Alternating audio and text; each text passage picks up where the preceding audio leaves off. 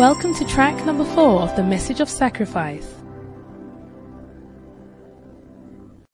The next thing that I want, the second point that I want you to note is that Satan is directly opposed, opposed to sacrifice.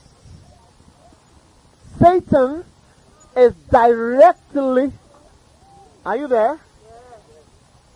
Opposed against the idea of sacrifice. He's against the concept of sacrifice.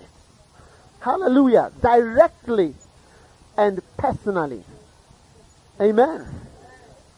So if anybody here is against sacrifice, then you are on the Antichrist side and you are on Satan's side. Your friends are some way. Turn with me to Matthew chapter 16. Now, are you there? Notice verse 21.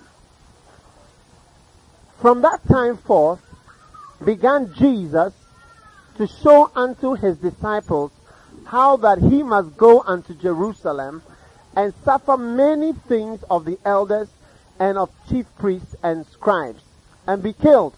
Is it something nice? Huh? He began to show what? He began to show what? Unto his disciples how that he must go to Jerusalem and suffer things of the elders. And what else? And chief priests and scribes and be killed. He must. Did he say he, he may? He must. He must. You must sacrifice. You must sacrifice, otherwise you will never prosper. You see, before you can be blessed to a certain level, my brother, you're going to have to sacrifice. I was telling my the church in London that I sense that they need to break certain barriers. Because you, you can live abroad for a long time, but you never get to a certain level. How many have noticed that you work, you pay back rent, mortgage. Many people who have so-called bought houses, I, I, I say personally, I'm against mortgages. I'm against all those things because I've not yet seen people succeeding in it. As people say, I own a house. Uh, this is my house. It's not your house. It is a contract you have made to work for somebody for 25 years.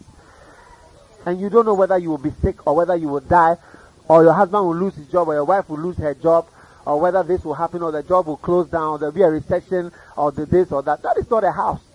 Please. It's a contract. It's a business. It's a risk. It's a step. It's, it's something, but it's not a house.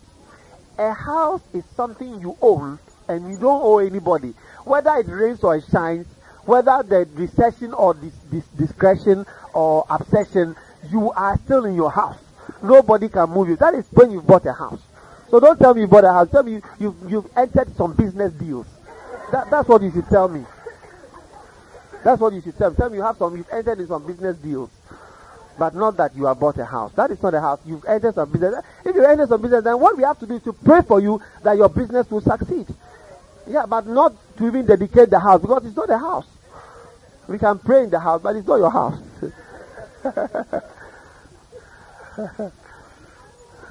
yeah. Are you listening to me? How did I get into this? I was telling my people that they need to be released into a certain level.